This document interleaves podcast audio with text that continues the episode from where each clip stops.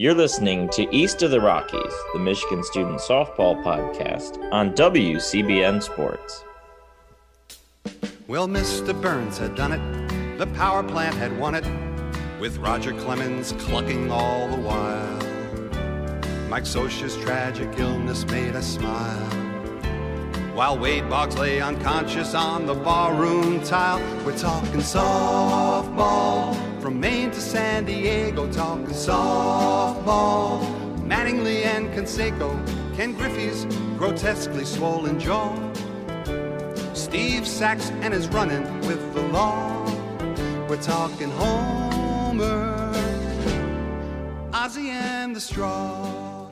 Welcome back to East of the Rockies, uh, episode two of this season. It's been a little bit unusual of a season, and uh, we did the season preview episode, and we apologize for uh, leaving the listeners without any content for a long while. But the fact is that uh, there were no home games, and normally we sort of reflect on what we saw in person at the Tampa series and other series we go to early in the year, and then the team comes home, and we're able to sort of mix uh, what we see on on TV with what we see in person, and unfortunately, we hadn't seen anything in person until last weekend, and uh, so it just really didn't feel like we had enough uh, to talk about from sort of a, an insight perspective uh, to do an episode. But now, you know, we've gotten to see the team once. We'll see them again this weekend at home, and I think we can, you know, now make this kind of regular the rest of the way. So.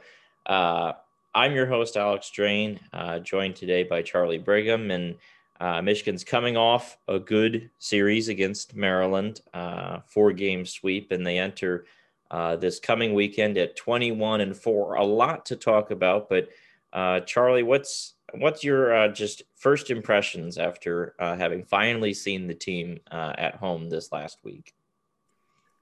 I mean, yeah, obviously watching them in person is a lot different than you know being able to watch them on TV and the games I, I was at, I called that first game of the Maryland series.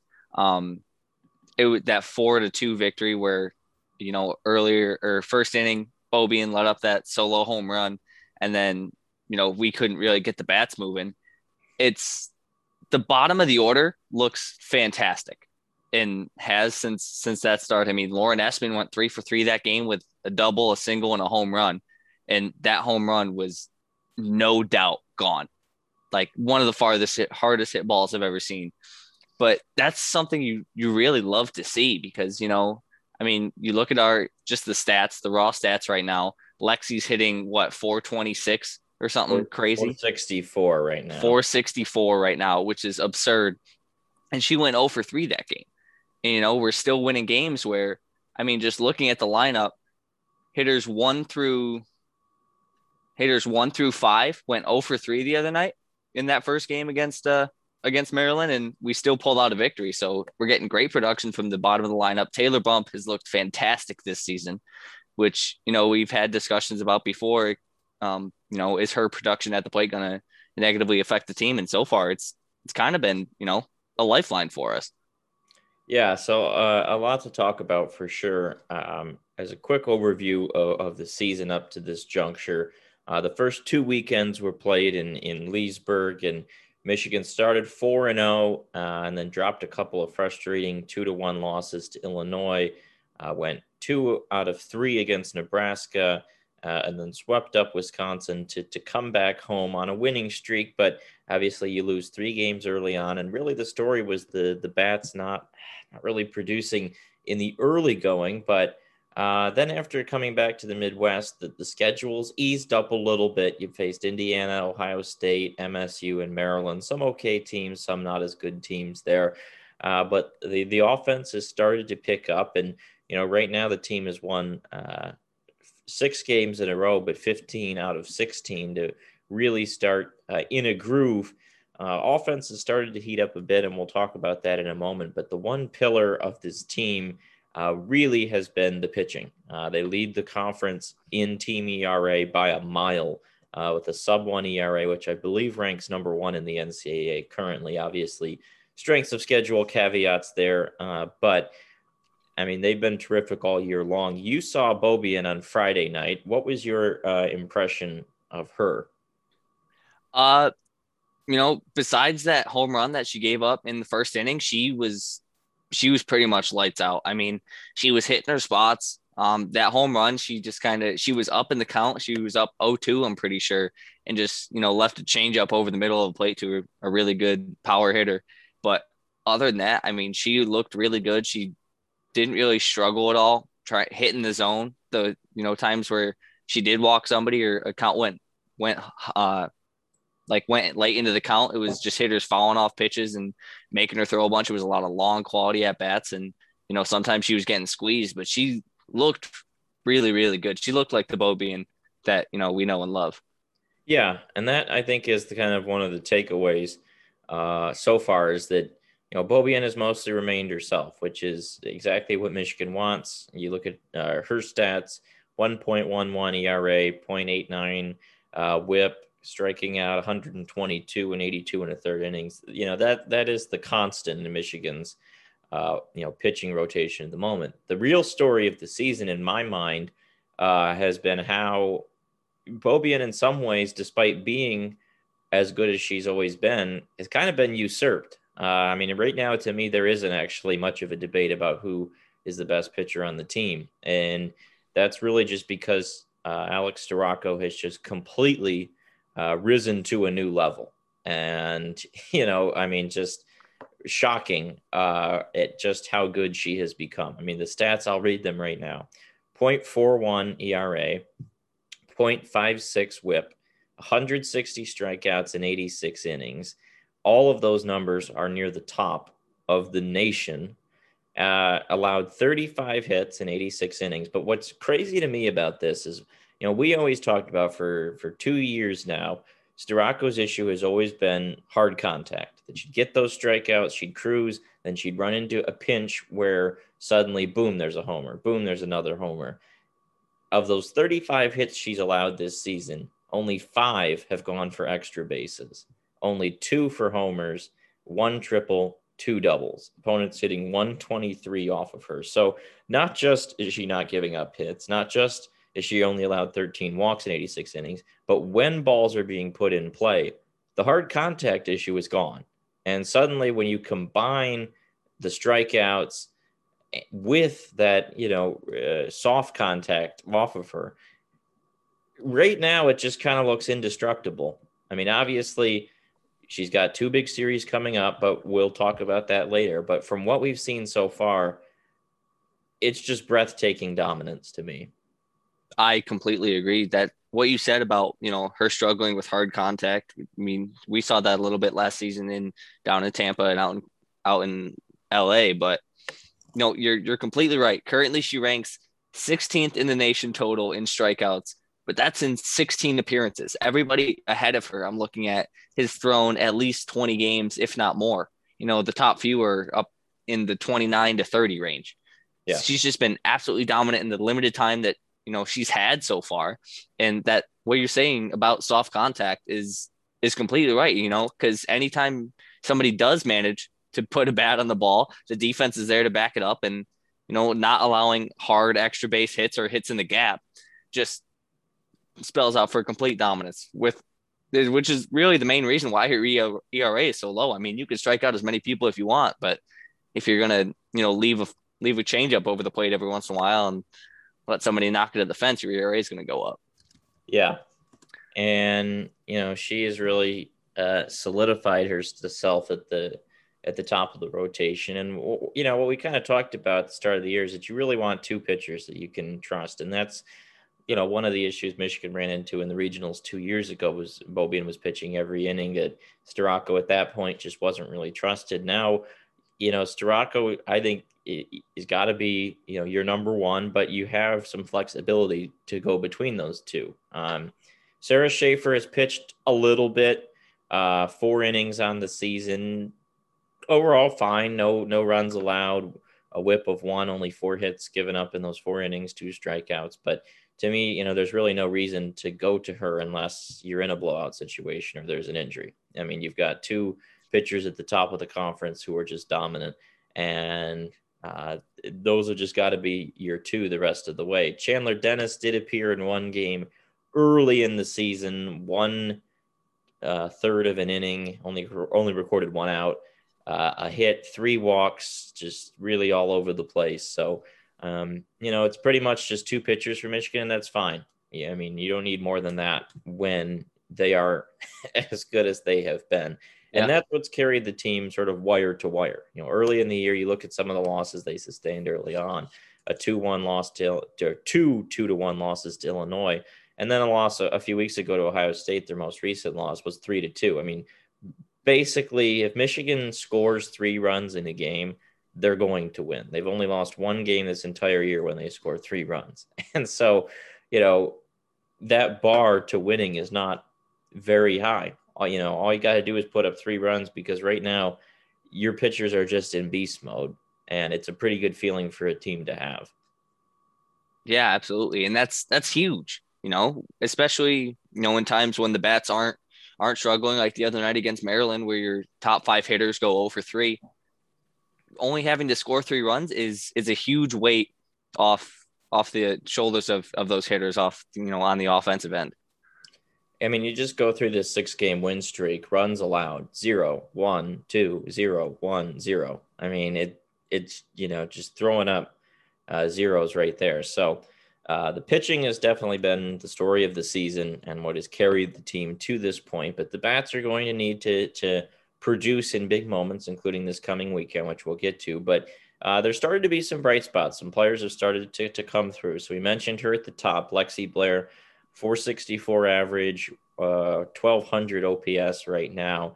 You know, she hits 400 as a freshman in 2019. Then last year, I mean, you remember this, then the short season last year, Lexi just really uh, just seemed a little bit in a funk, uh, slumping, just struggled to get off.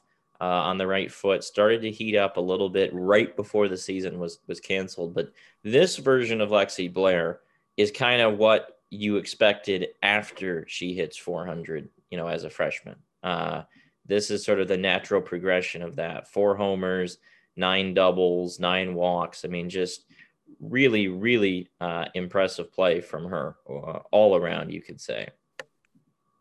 Yeah. And another stat that just sticks out to me is four strikeouts in 84 at bats. Yeah. You know, she's going to put a bat on the ball. That's something uh, that I noticed a bunch, and I, I mentioned on a few East of the Rockies episodes last year when she was kind of in that funk yeah. in early in the season. She, it wasn't like she was striking out. She was putting the bat on the ball and she was hitting the ball well. She just couldn't, you know, find gaps. Was hitting balls deep to the warning track and hitting line drives at people. She's she's got incredible speed. I mean, that nine doubles is is evidence of that. She's gonna put the ball. She's gonna put the bat on the ball, and I mean, she's looked better now than than she ever has you know, coming into last season as a freshman, I didn't really follow Michigan softball before before coming here, and you know, just prepping for those trips. I went back and watched some of her tape from her freshman year, and she looked she looked elite. And you know, watching her this year, it's just even more so. She looks head and shoulders better than she did then. Yeah. So uh, Lexi at the top of the lineup has has led the way. You know, one of the stories, especially early on, was an inability to hit for power. The team had one homer uh, in their uh, early stretch of the season. Let me see exactly what that stat was. Uh, yeah, it was uh, one homer in the first 11 games, but now they have hit 20 in their last 14. Um, the the power bats have started to really heat up. Uh, the team lead in homers uh, is Lou Allen, who hit two on Sunday in the game I did against Maryland. Uh, she uh, hit one in the first inning and then the one, I believe, again in the third. Uh, both really, you know, uh, showing off the power that we always sort of knew was there. And uh, you have to think she is now the team's primary power hitter, hitting in the three or four spot normally.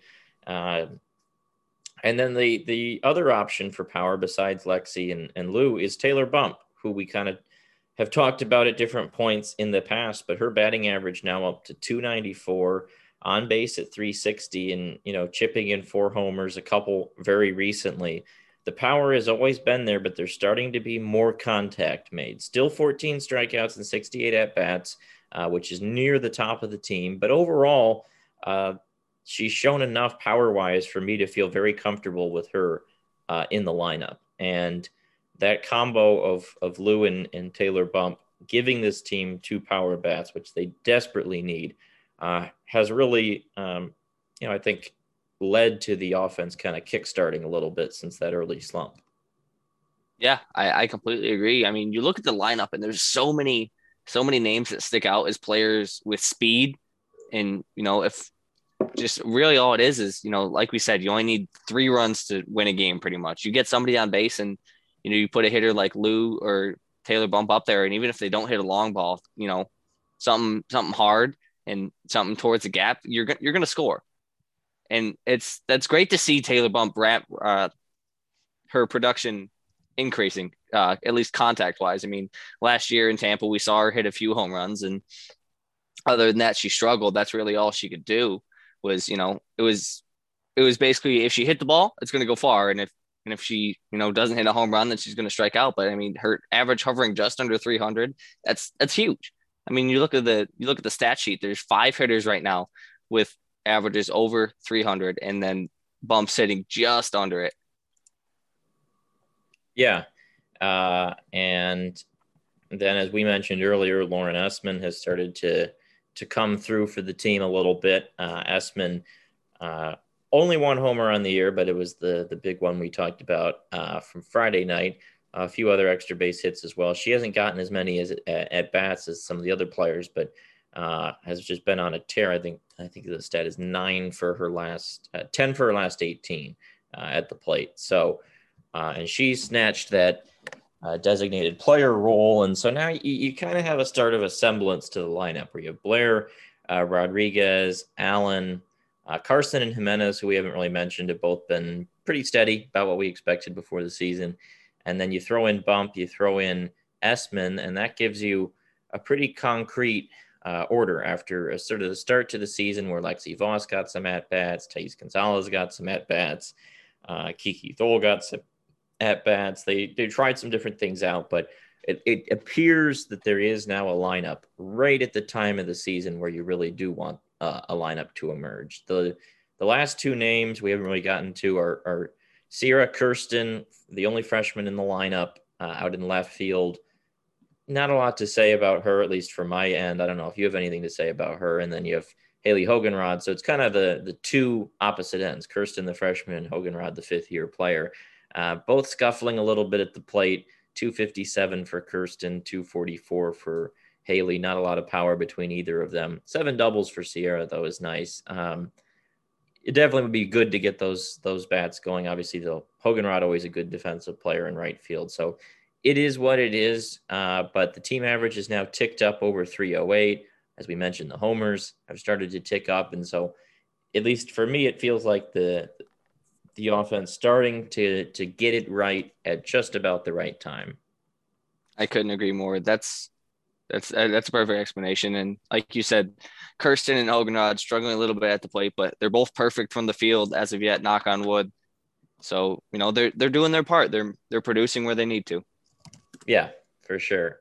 Um, so that is our brief recap uh, of the team and where everything is right now. Obviously, I'll have we'll have more to say probably after this weekend as we get four more chances to watch uh, the team uh, play against, you know, uh, Northwestern this weekend, and then uh, moving into the later parts of the season. But uh, looking at the the Big Ten at the moment, so Michigan sits at twenty and four, leading the the conference right now and sorry, 21 and four. Uh, Minnesota at 22 and six, Northwestern at 21 uh, and seven, and that's kind of the the three way race we expected. Um, that was kind of what we said in the preview. Is those three teams look to be better than the pack? Uh, we should also shout out Illinois. They're at 18 and 10, kind of in this middle ground between all of the 500 teams because you've got one, two, three, four, five ish teams hanging around 500 Iowa, Nebraska, Ohio State, Indiana, Wisconsin. And then you've got Illinois in the middle. Illinois is probably the Big Ten's best shot for a fourth team in. And then you got the big three at the top. So Michigan has played pretty much that whole middle. All those five teams around 500 I mentioned, they've all played. They've also played Illinois.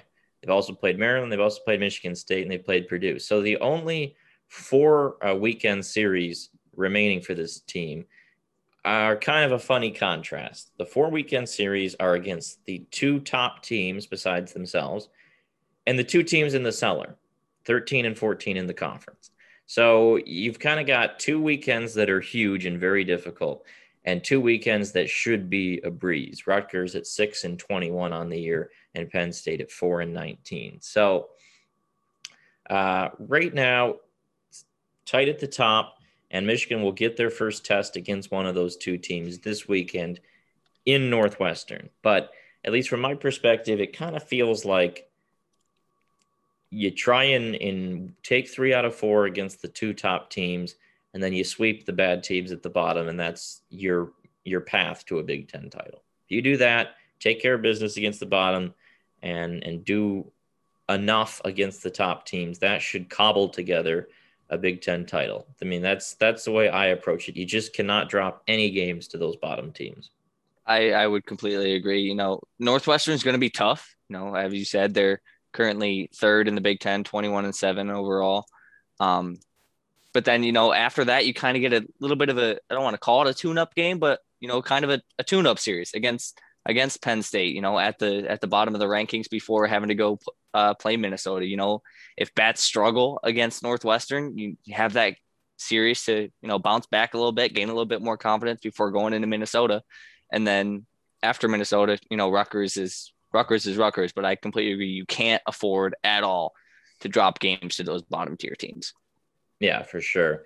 And obviously, with your last series, uh, you know, being at home against Rutgers, if you can emerge from the Minnesota series still in first in the Big Ten, you feel like you're in a really good spot to then face Rutgers and try and just clean up, get a few wins there, uh, and then you know put the icing on the cake. Rutgers at six and twenty-one, and their run differential is pretty horrifying at, at negative one ten. So uh, this weekend series, we'll talk about Northwestern right now. Um, Northwestern's had an interesting kind of path because you look at Northwestern Minnesota, very uh, similar records, right on Michigan's tail, but they've done it in different ways. Minnesota has struggled to maintain consistency against the middle tier. I mean, that was something we talked about at the start of the season, not dropping games you shouldn't.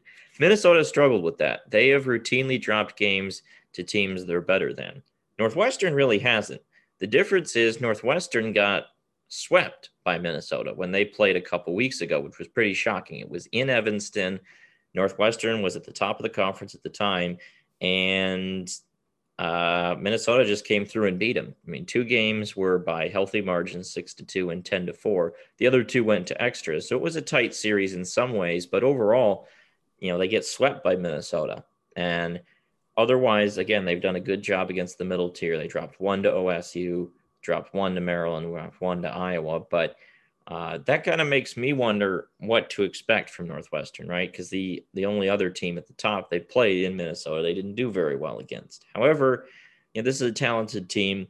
They hosted a regional two years ago. They won that, made the super regionals, and they were almost all freshmen back then. Now they're almost all juniors. And this is not a team you can take lightly. Also, Michigan hasn't played Northwestern in four years. This is the first meeting between the two teams since 2017, amazingly. So, no real familiarity between these teams. I mean, this is a totally new experience here. And so I think that's going to make it pretty fun because we don't really have any baseline of what to expect. Yeah, I mean, absolutely. It's you have to expect the unexpected. Like you said, you haven't played them in four years. You kind of know what they have by, you know, watching their film, looking at their schedule. But, you know, until you actually play a team, I mean, a- until after that first game against Northwestern. So until, you know, the late at night on April 23rd, you're not really going to know, you know, who, who you're up against and what kind of team you're facing. Cause stats can all, stats can all be a lie, you know, just, it's not until you actually see a team in person and see what they've got that you can tell. Yeah, for sure. I mean, this is definitely a uh, a mystery series, and it's a it's a measuring stick because we feel good about the team at the moment. Obviously, first in the Big Ten is nice, playing with a lot of confidence on a prolonged stretch of really good play. But, you know, we're also talking about a team that hasn't played the other teams at the top of the conference. And certainly for Storako and Beaubien, who have been so good this season, this is this is a different level of test. Uh, a team with a much better offense than anything they've seen. And so uh, not just is it a mystery of, of seeing what Northwestern is, but it's also a mystery for us of finding out what this team really is. I mean, this is a really big moment uh, where we get a, a, better sense of what we're dealing with here. Uh, Northwestern has a pretty balanced team. Uh, they're near the top of the conference in ERA. Obviously, nobody is close to Michigan, but they are right uh, in that next tier.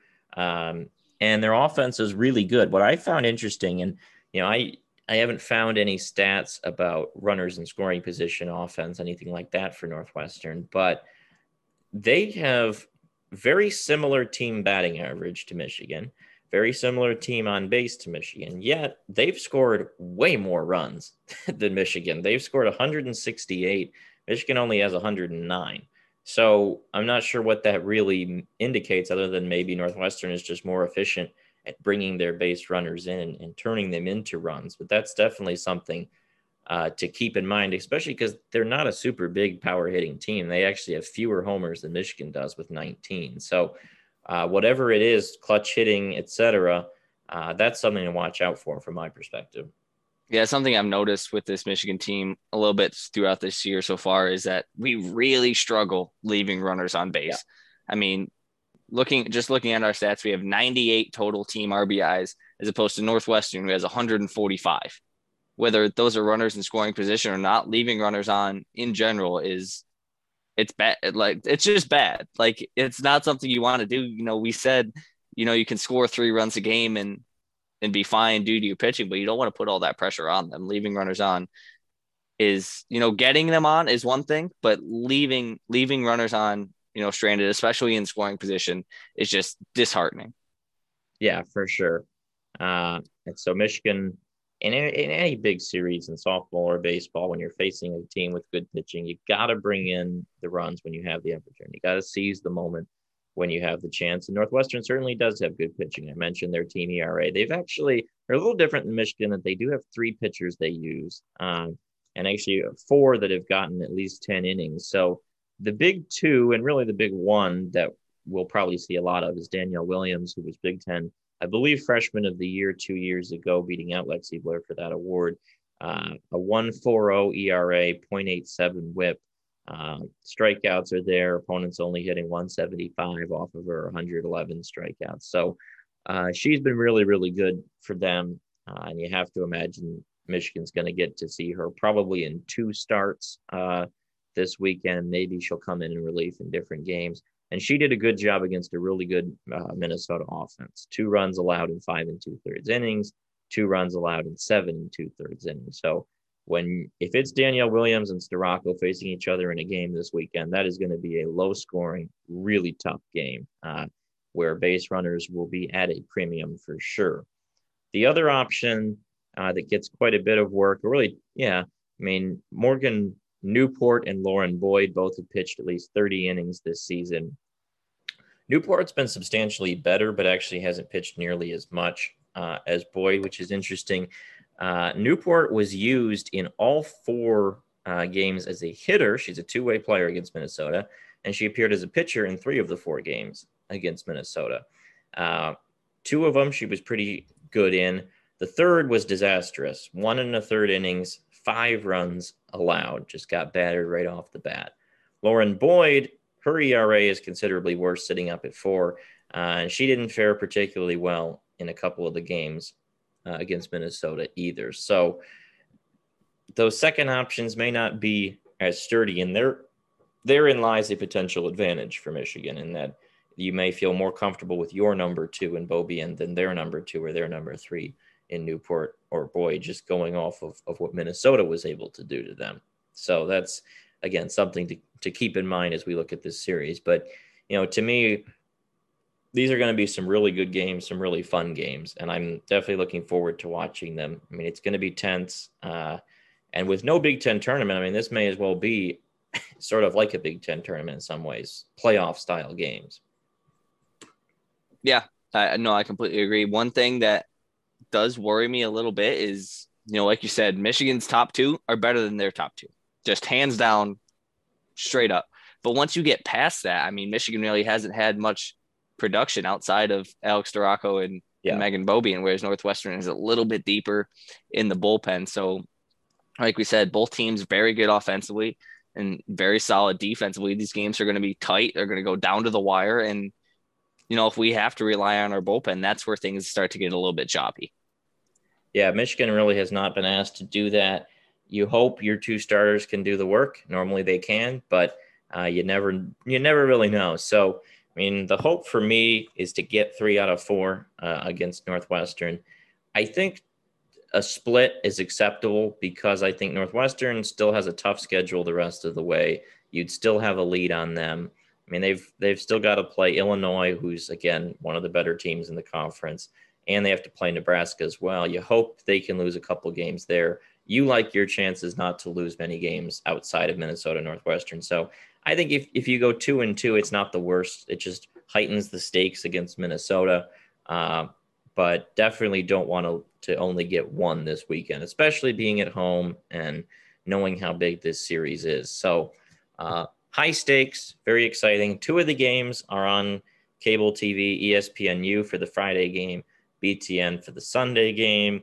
Uh, the Saturday doubleheader will be on BTN Plus with our audio being used for that, which is a pretty neat feature of this season. We'll also have obviously radio coverage for Friday and Sunday as well. So, uh, that's our coverage for that. Should be very, very exciting. One last note before we wrap this up. Uh, just taking a look at the national picture, it's really tough to get a sense of the nation as a whole because obviously Michigan didn't get to play those big non-conference games. Uh, the coaches poll has got Michigan up to number 20, so you're starting to get into that, you know, seeded range, the top 16. But it's tough to know what criteria the selection committee will use this year.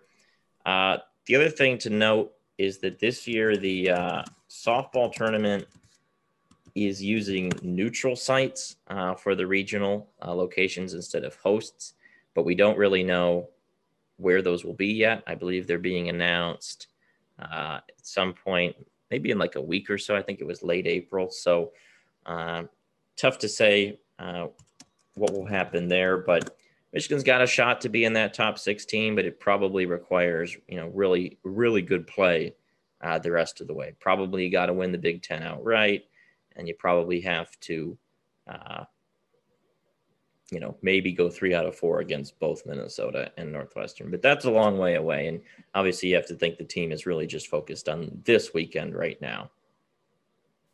Yeah, no, I, I couldn't agree more. It's it's going to be interesting because you know this year, as weird as it is, only playing conference schedules, you don't get those games. Um, like we saw last year, where we played, you know, teams like UCLA, Washington, Florida, Texas, to see how we, you know, stack up nationally. We mentioned that in our preseason episode of East of the Rockies, where you know if we dominate the Big Ten, then we should have a pretty accurate idea of kind of where we sit. But you never know for sure, especially, you know, like I said, without playing those um, non-conference games. And that's the tough thing is that normally you say, okay, the Big Ten is not a power conference, um, you know, for softball. But the last time, you know, the, the the season went to its conclusion in 2019, the Big Ten was at a pretty much an all-time high. You had three regional hosts. Two of those three made the supers. One of them, Minnesota, made the Women's College World Series. And Michigan, I definitely feel was good enough to make the supers. Got stuck with a, a really tough James Madison team in their regional, but uh, so obviously, you know, we don't know how good the Big Ten is now, but only a couple years ago it was very, very good. So if Michigan could come out on top, that could portend good things. Maybe it couldn't. So you know, you never really know. But uh, exciting weekend of softball coming up. Do you have a prediction for these games? I would like to see us. You know, I would like to see us take at least three or four, but I don't see a split being too, uh, too impossible you know, especially it just it depends on how we pitch. Because, you know, like we said, this our bats could potentially struggle because you know Northwestern very good team both offensively and defensively. So it's really going to rely on our pitching to see you know if it is one of those games where we can just score three runs and and skate one out. All right, so um, that's that's that. Uh, we'll have the coverage this weekend, and uh, we will see you probably next week, uh, reflecting on uh, what we witnessed and what that means for the rest of the season. So for that. Uh, thank you for joining us, uh, and we'll see you next week.